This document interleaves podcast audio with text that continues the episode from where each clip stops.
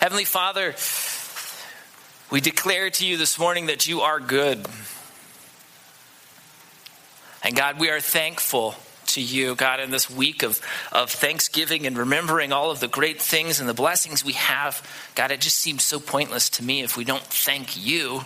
We're just sort of thanking nothingness if we don't thank you. So we thank you, God, as we have spent time with family and friends and had good food and some time off from work and other things going on, Lord. We are thankful to you for those things. And God, above all, for those of us who have come into a relationship with you, we are thankful for the good news. We are thankful that you sent your Son, Jesus Christ, to die on the cross, to pay the penalty on our behalf, to take the punishment, the justice that was due to us, so that we could have a relationship with you, so that we could spend eternity with you in heaven. God, that's the greatest gift you've given us. Help us today to, to hear, to understand. Lord, I pray that you would be with our South location meeting in Parker this morning, that you would bless their time and their unity and their family. And Lord, thank you for bringing visitors to that location as well, too. God, we know you have great in store for them. We lift up our time to you today in the name of Jesus. Amen. All right, so uh, it has been a couple weeks since I've been up here. Of course, I was on vacation, and I thought I'd show you some uh, pictures of Hawaii. But apparently, Tim already showed you pictures of Hawaii, so that would be like repetition. So I'm not going to do that. Um, I know when I was last up here, uh, the passage we were talking about in Galatians, the, the title of it was Christians are Hypocrites, which was kind of a heavy subject, right? So today we're going to get a little more maybe into the Christmas spirit. We're going to be talking about the gifts that the gospel gives us. It's maybe a, a little bit more upbeat, a little more positive, but um, we are into Galatians chapter 3. Of course, Brad left, left us off last week at verse 25. So we're in uh, uh, at verse 26. So I'm going to put the passage up here on the screen, hopefully. There we go. All right, and so I'll read it to you.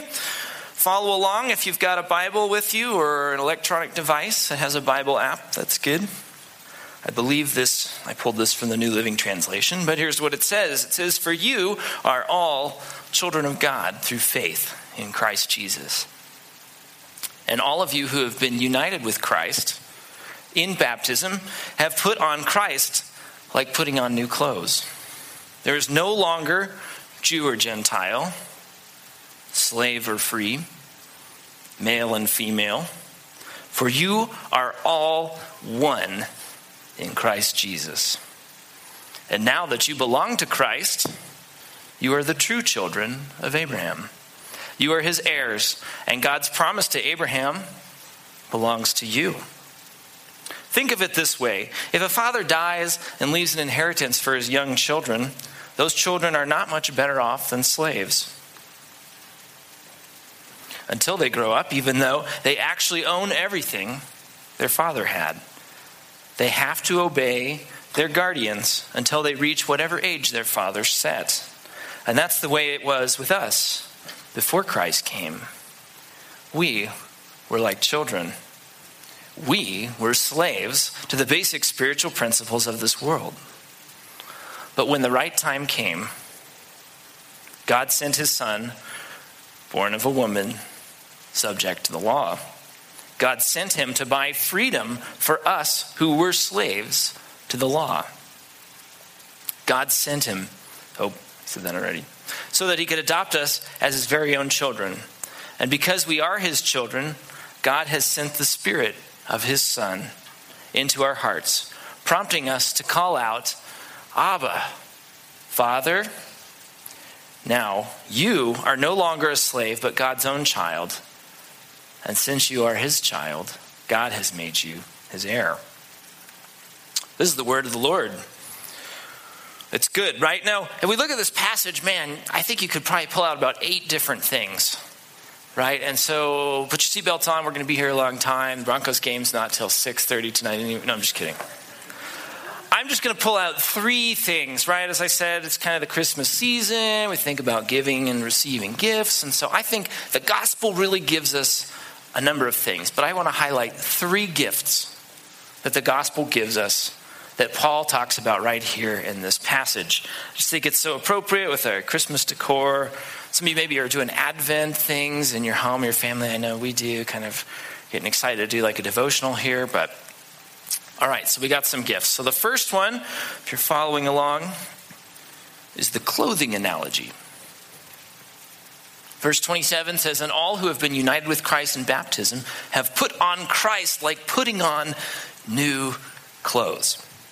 Okay, now, Paul elsewhere in the New Testament, he uses this analogy. Think specifically, one example would be in Ephesians 4. He talks about how when we come to Christ, we take off the old self and we put on the new self, right? It's a great analogy. And so there's a picture here that shows us some things about the gospel. In particular, I'm going to draw out four things here. The first thing it shows us is that our primary identity is in Christ. Our primary identity is in Christ. Because the clothes that we wear, physically speaking, right? The clothes that we wear identify who we are.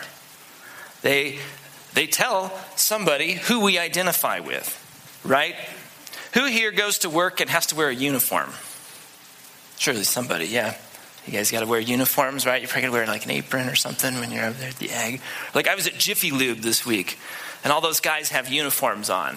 They're kind of cool uniforms. I'm like, I could wear like a Jiffy Lube jacket, right? That's kind of cool, but that's their uniform, right? Now, some of you maybe have a more white collar job, right? Maybe you got to wear something that's got, see, Rob's got like a corporate logo here on his jacket. I don't know, who, does anyone have to wear like corporate logo kind of stuff? Yeah, right? Or maybe you just do, or you got to dress a certain way, right? The engineering company I used to go into the office to every day, was, they were like, no shorts and no sandals, right? They had like a dress code, right? Anyone like in construction, you got to wear a vest? You got to wear like a yellow vest so we know that you're a construction worker, right?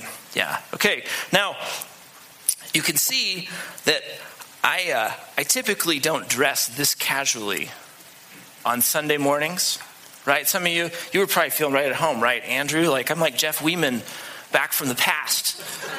he always wore the Broncos shirt when they were playing. And I, when I'm up here, I try not to dress this casually, but I did it for this illustration. Because who do I identify with in some ways? The Denver Broncos, right? I'm a fan. I see a number of you, Brad has a shirt on. I see a number of you got hats and other things on, right? We identify with that. Clothes identify who, us, with something, right?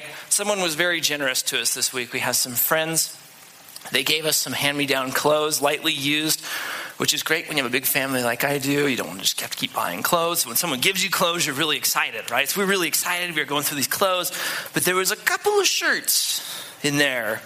One of them was a sweatshirt with a CU Buffs logo on the front. Now, there's nothing wrong with the CU Buffs. I, I try to keep myself neutral. But in my family, my wife is a CSU grad, and not that she cares too much, but her father is one of the top dogs at CSU in the administration. And so I don't think that would go over very well if I tried to have my kids identify with the rival to Colorado State University, right? So we sort of set that shirt aside. And then there was another one. And I was like, what? These people just like forget, like they not know us, whatever. But I no joke, the shirt it was a New England Patriots shirt. And I said, We're burning that, guys.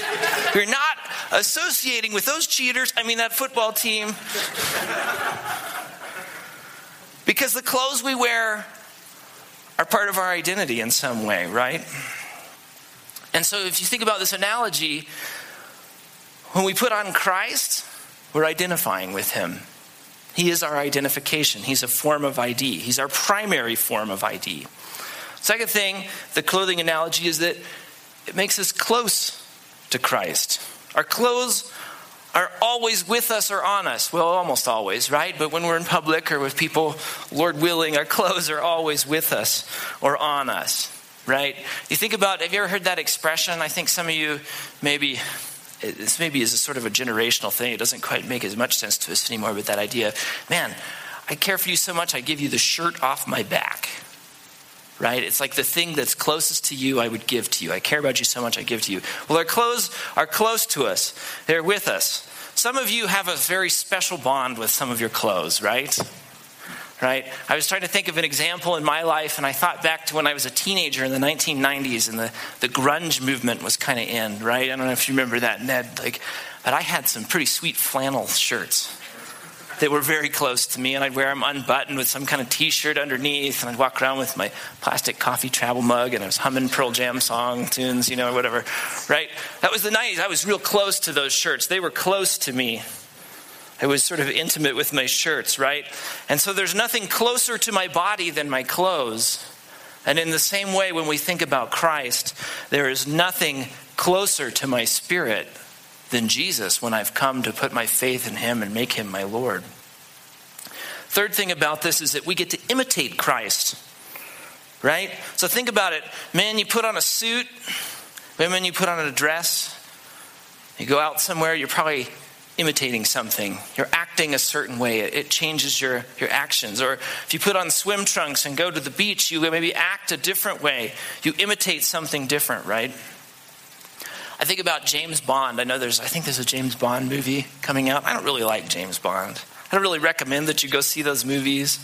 I'm not really going to take my kids to see any of those movies, right? But one thing I think is really neat about the actors who play James Bond is, as I understand it, they have to sign an agreement when they agree to be James Bond that they will never again wear a tuxedo in a movie that's not a James Bond movie because that tuxedo identifies them. It makes them intimate with that role. And so if somebody sees Daniel Craig in another movie and he's wearing a tuxedo, they're going to think he's James Bond. And so the James Bond people are like, you can't do that, right? Or think about how, how we get to imitate things. What do we do in October? A lot of us go to costume parties, right? It's Halloween right? Now, if I go to a costume party and I'm dressed like this and I go, do or do not, there is no try, you'll be like, well, you sound like Yoda, but that's a pretty weak imitation. What do I got to do? I got to put on clothes. I got to imitate him. I got to have a costume, right? That's what we do in October is we imitate. Now, I have a picture here from one of my favorite movies where we talk about imitation and clothes. Those of you who don't recognize this, this is from the movie Nacho Libre. And here is Nacho, and he's this guy, and he's trying to figure out who he is. Right? That's really kind of the theme of the movie is who am I and what am I doing and what is my life about? And he just he's sort of this kind of half kid, half man, kind of a friar kind of guy in this like convent kind of thing. And uh, but he doesn't know what to do, and he discovers wrestling, and he starts to figure out, who am I? And so he tries to imitate people, and so he puts on these clothes because he's trying to impress this girl who happens to be a nun, which is part of the humor, right? And he says, "Ah, oh, you got these," and she says, "Where are your Where are your robes?" And he says, "I don't have them," and he says, "These are my recreation clothes." Right? He's trying to imitate someone. He's sort of lost. He wears clothes to imitate. He's not trying to be himself. Eventually, at the end of the movie, he figures out who he is, which is great. And so, if we put on Christ, we put on Christ as clothes, we do that as a form of imitation. We're saying, I'm going to imitate Christ. We're going to imitate his love, his joy, his peace, and so on. Now, the fourth thing is that we are now acceptable to God. We put on these clothes and we become acceptable to God. We begin to fill a role where we are recognizable, right? If you're out, uh, I don't know, any of you like to do people watching? Like go to the airport or you go downtown or something, you always can like pick people out, right? Well, how do you pick them out? By their hair color? No, it's by the clothes that they're wearing. There goes the businessman. Or you know, at the airport, you're like, where are those people going? Or you see the guy like playing the mandolin. You're like, he must be going to Portland, right? Or whatever. He's wearing the clothes or playing the mandolin, right? You know, restaurants have a dress code, right? A lot of them have dress. You ever been to a restaurant that has a dress code? Why? Because they want they're looking for acceptability. I went one time. I was in Houston, um, Houston, Texas, and went to this restaurant. It's the only time this ever happened to me. And I walked in. I was dressed up nice, and I had a tie on, and slacks, and and they said, "Mm-mm." I was like, what? He said, you have to wear a coat, a suit coat in this restaurant. And I was like, well, I'm here on visiting. I was living in Atlanta at the time. I don't have a suit coat. I went to the closet and pulled out a suit coat and made me wear a, like a borrowed suit coat so I could eat in this restaurant because it was unacceptable not to wear a suit coat. The restaurant, I don't know why they do that, but there's an acceptability to it, right? We have expected clothes for certain occasions. I think of another story when uh, Christine and I lived in uh, Seattle. One winter, we had this opportunity to go snowshoeing up on the side of Mount Rainier with this other couple. Some friends of ours were still great friends of ours many years later. Um, and it was like pure whiteout conditions, which I mean, sometimes it's always white out. No, it was like really white out conditions. Like you could not see more than 10 feet in front of you. And here we are, like snowshoeing off. And we're going along, and we're snowshoeing, and it's cold, and it's blowing snow. And, and all of a sudden, this guy sort of staggers out of the fog, like right in front of us. And we're like, whoa, what is this guy doing? And we are like, he didn't quite look like he's got everything together. He looks a little dazed and confused. And we're like looking at him, and we realize he's wearing shorts. And no joke, the guy was wearing shorts in whiteout conditions on the side of Mount Rainier at like 10,000 feet above sea level or something like that. we're like, whoa, there's like icicles hanging off his leg hairs. And he was like, can you guys tell me where the lodge is? Our friend, this, this dear friend of ours, this, this gal, she's just, she's a very direct, pointed person. And she looked at him and she said, where are your pants? Right? And so, in that situation, in that occasion, there was appropriate clothing, and that guy was not wearing appropriate, acceptable clothing at that moment. And so we think back to this verse here and we would say, why, why am I acceptable to God? What makes me acceptable to God, just generally speaking? And we think about in the clothes analogy, it's not because I've sort of made some clothes that I put on and I go, hey, look, God, I'm acceptable to you. It's because we've taken Christ and we've put Christ on, and Christ makes us acceptable. I'm found acceptable because God looks at me, He's doing people watching, and He sees me and He goes, I see Christ. He sees it right there in me. And so I think the point here is that the gospel, when we think about clothing, the gospel gives us perpetual acceptability to God. I don't have to work to wash my clothes or change my spiritual clothes to make myself acceptable to God. I don't have to make my own clothes. When I put on Christ, that's what God sees. He sees that my identity is in Christ. I get to be close to Christ. I get to imitate Christ, and I'm acceptable to Him. And this makes the gospel unique amongst messages. Now, a second gift that we get from the gospel is that the gospel is the barrier breaker. So we look at verse 28. There's no longer Jew or Gentile, slave or free, male and female, for you are all one in Christ Jesus. Now, at first glance, you might think this says, oh, we get to just kind of get rid of any sort of distinctions that we have. We just get to wipe it off. You got this and this, we're just going to wipe them away. Well, that's not really what it's saying. That's kind of what the world does. The world wants to say, oh, you've got male and female, we're going to wipe that away and have just sort of one uniform thing, right? You guys hear about social justice a lot? I think there's some good in social justice, but I'm always real leery because I think that's a lot of times what social justice tries to do is it tries to wipe away distinctions. You can't really do that without the grace of God in play. And Paul here is talking about distinctions, right? As we remember what he's talked about in, in Galatians up to this point, he had this whole conflict with Peter because there were these issues and there were these barriers between the distinctions. And his solution wasn't let's just wipe out the distinctions. He said, no, we got to wipe out the barrier that's between those distinctions. And how do we do that? We can do that by recognizing that we are believers first. We understand that we put on those clothes, we've brought on that gospel, and we're disciples first. And that's the most important thing. And then we can say, ah, I have this opportunity to kind of celebrate differences. I can tear down the barriers and I can celebrate the fact that there's differences between people. Well, this verse is really cool. It kind of gives us three different barriers that the gospel breaks. The first one is the cultural barrier this case, Paul says the Jew and the Gentile. He was really talking about, ah, the world likes to divide us into cultures. And we are divided into cultures, and he's saying we can celebrate those things. See, the world that we live in has this term, right? they call it multiculturalism, right? And there is an element of that within the church where we go, yes, we can celebrate cultures, but we can have unity as well. I think multiculturalism that the world sells is really a farce because there's no grace and there's no unity even possible without Christ. When we break down the cultural barrier, we don't eliminate who we are. We get to continue to be what who we are. We don't have to change necessarily who I am or the culture I come from or the people I live in. I'm a Gentile. I don't have to go do Jewish things. Someone who is a Jewish person who comes to know Jesus as their Lord and Savior, they don't have to become a Gentile. But we can have unity together in that culture.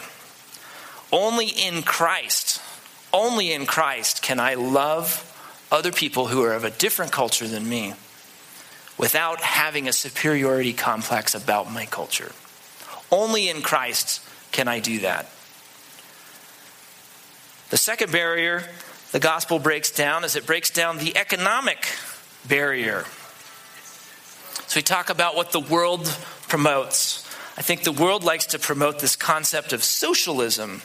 And, you know, if we went back about 30 years, we'd be like, ah, socialism, that's a dirty word. Now we even live in a culture where one of the people who's running for president of the United States says, I'm a socialist. And people are like, hey, that's great. The world sells us this idea of let's break down, break this down.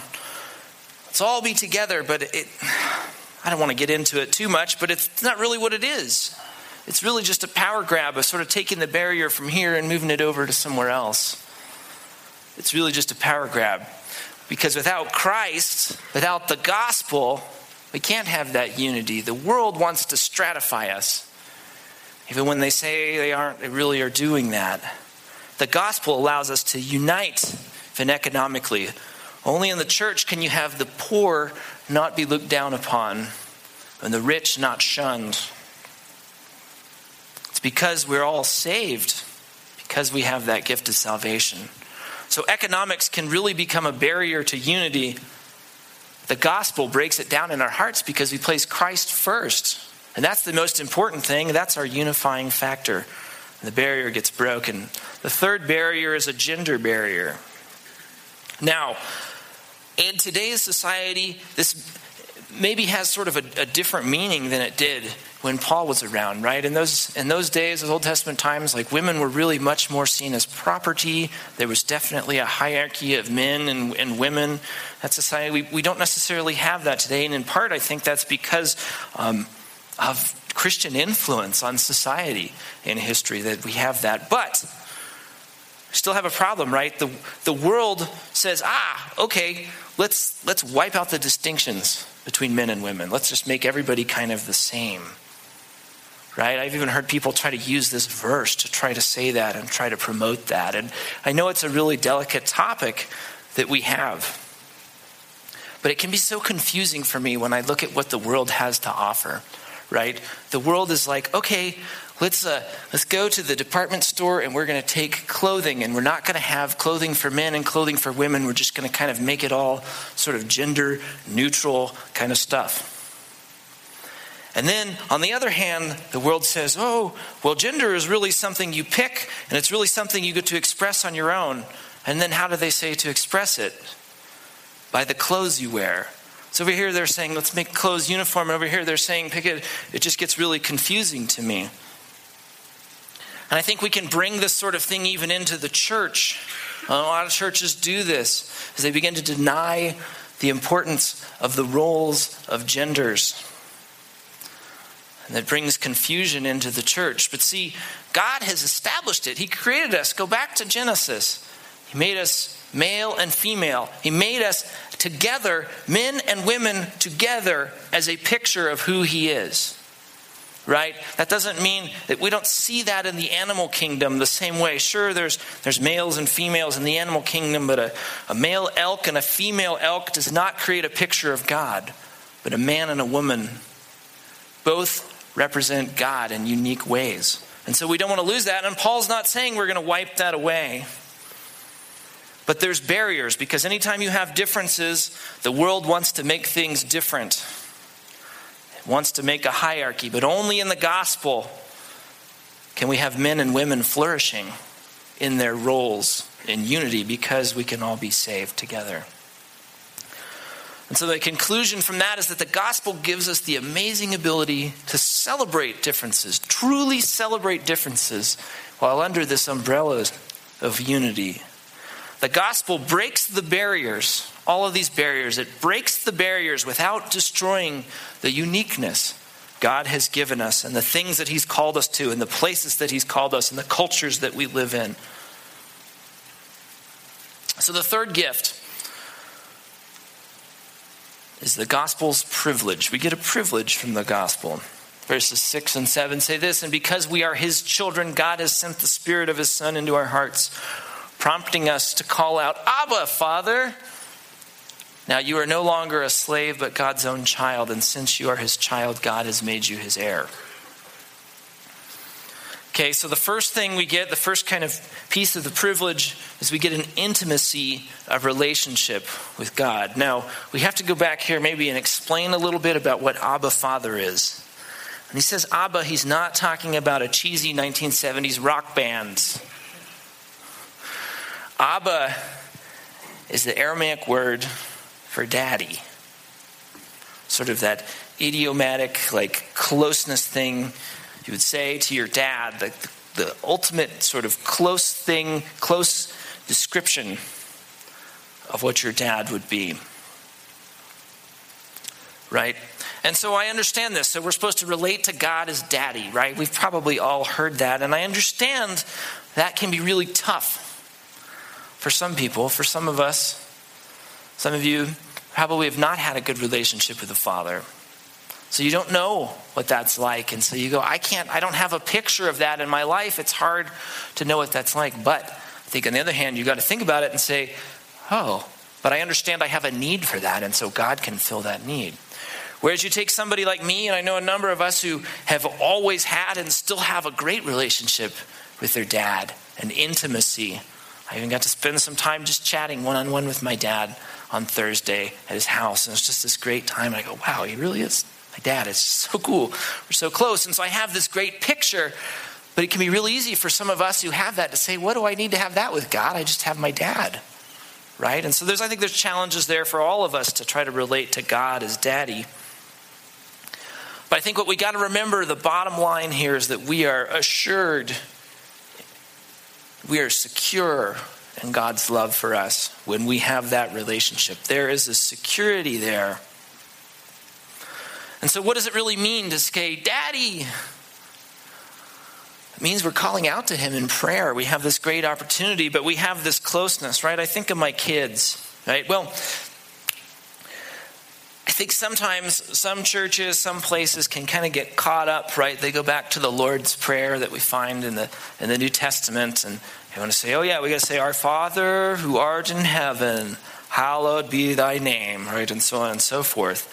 And I think about my kids, who I have this intimate relationship with my kids, my boys, and Scarlett, and um, they don't come up to me and say, Oh, Father, who art my Father, might I have a snack, please? Now, what do they do? They go, Daddy, can I have some raisins? Can I have a snack bar?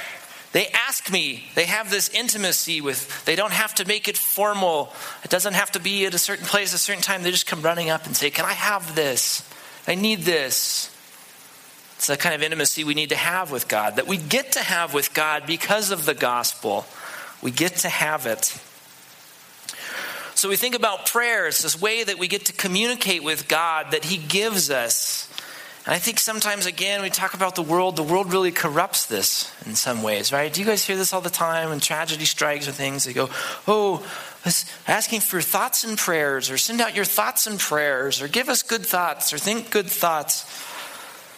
I think there's there, there's good to that, right? I don't want to totally say, yeah, that's not good, but I, I always get kind of I don't know, uncomfortable with that idea of like, oh, good thoughts, right?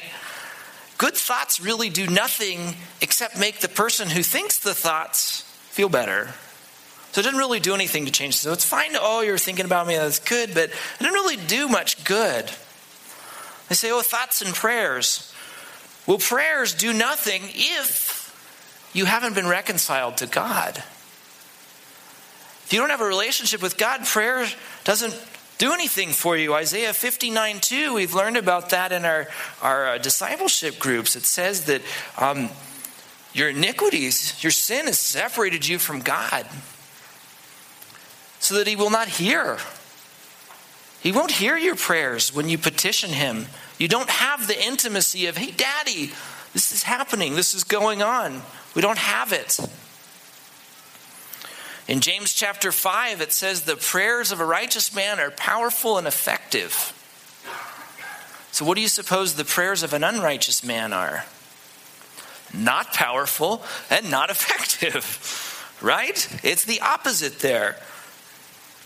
But instead of that, when prayer gets effective? It's effective when we have a relationship with God, an intimacy where we get to call Him Daddy, and He will respond. He will respond. Matthew chapter 7, verses 9 to 11, Jesus is talking and he, he basically says, just to paraphrase it, he says, Who of you, when your son asks you for a bread, loaf of bread, will give him a stone? He says, How much more will your Father give you good things? Right? That's what we get when we have the gospel and it's transformed our life. We have this opportunity to speak to God and petition God, and He'll answer us and He'll do what's good for us. The Bible really tells us over and over and over that prayer is the ultimate weapon for good in this world, and yet it's only effective if we have the good news. If we've put on those clothes, the clothing of Christ. The second part of the privilege is that we have an authority of possession. Think about God, and God is the creator. God owns the place. Amen? God is the owner, He has it. And what do the verses say? God has made you His heir. It means we own it too. We own it too. I mentioned my father in law a few minutes ago. I know he's the, he's the chief of staff at Colorado State University, which means there's the president and then there's him. It's literally like their offices are like right next to each other, right? It's kind of cool. I'm not saying that to brag, it's just sort of a reality. I was trying to think of a good illustration. This is it. So one time we went up there to visit, and we happened to be there on the day the president was gone, but uh, my father in law was there, and we, we went to visit. And we had a couple of our kids with us, and we were saying hi, and all of a sudden the kids were like, I need to go to the bathroom. And so Mark, my father in law, goes, Oh, well, we'll just go use the president's private bathroom. So we open the door and walk into the president's office and go use his bathroom. And we're walking around looking at all this cool little memorabilia and stuff. And it's like we owned the place because we had him. He was our guy, right? He had an authority to be there, and we were with him. In the same way, Jesus has the authority, and we're with him. So we get that authority. In 1 John chapter 3 verse 2 it says, "Dear friends, now we are children of God, and what we will be has not yet been made known. But we know that when Christ appears, we shall be like him. We shall be like him. We have the same access to God that Jesus has. We have the same access to God that Jesus has. Jesus is God's only son, and we have that same access. We have that same relationship. We have that same authority of possession. So we can be bold and confident in our prayers. We can be bold and confident in our actions, not fearful, not because we go, oh man, God's not going to like me very much. If I don't do this or I do that. No, God loves you. He looks at you and he sees who? Jesus. We have that authority.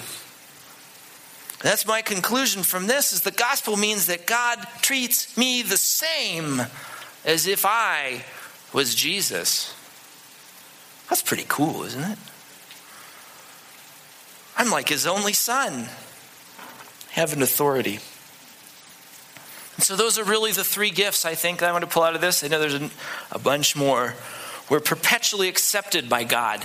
We put on that clothing, and God accepts us perpetually, always. Nothing changes. Second thing, we get to celebrate differences because of the gospel, because we have the most important commonality of all. which is that we're saved and we've brought Jesus Christ in to be our Lord and Savior. And the third gift we get is that God treats me the same as his one and only Holy Son. Man, that's pretty cool. Well, I hope that guy that encourages you guys as you think about it this week as you go into the Christmas season, thinking about gifts and giving gifts. Remember, what has God given you in the gospel? Maybe you can remember one of these three things. Let's pray. Well, God, I, I do just praise you that you have given us good gifts. So many good gifts. God, we could just write them down and write them down, and we would list off our gifts for a long, long time, God. But I thank you for these three things that the Apostle Paul draws out right here in his letter to the Galatians. Three things that are a gift to us found in your good news. God, it just amazes me that you accept me. You always accept me. That you're you never move away from me or, or think of me different and go, oh, his clothes are stained. No. If I've put on Christ and I have, you see Christ in me. God, I thank you that, that we can come from different places and different things and, do, and, and go different places and, and meet other believers and have a unity and a commonality because we're saved, because we know you and have a relationship with you. And then we can be excited when we see other believers who different, do different things or, or act different ways or celebrate different things or come from different cultures. And we can flourish in those roles, God. Thank you for that gift of breaking down those barriers, God. And I thank you, man, it's just so amazing that you see me the same as you see Jesus. God, I know I don't deserve it. None of us deserve that. Our good works never amount to anything.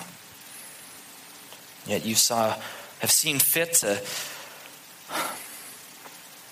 transfer that to us, transfer Jesus to us. You've given us an authority of possession and an intimacy with you where we can cry out and say, Daddy. And you answer us as our Father.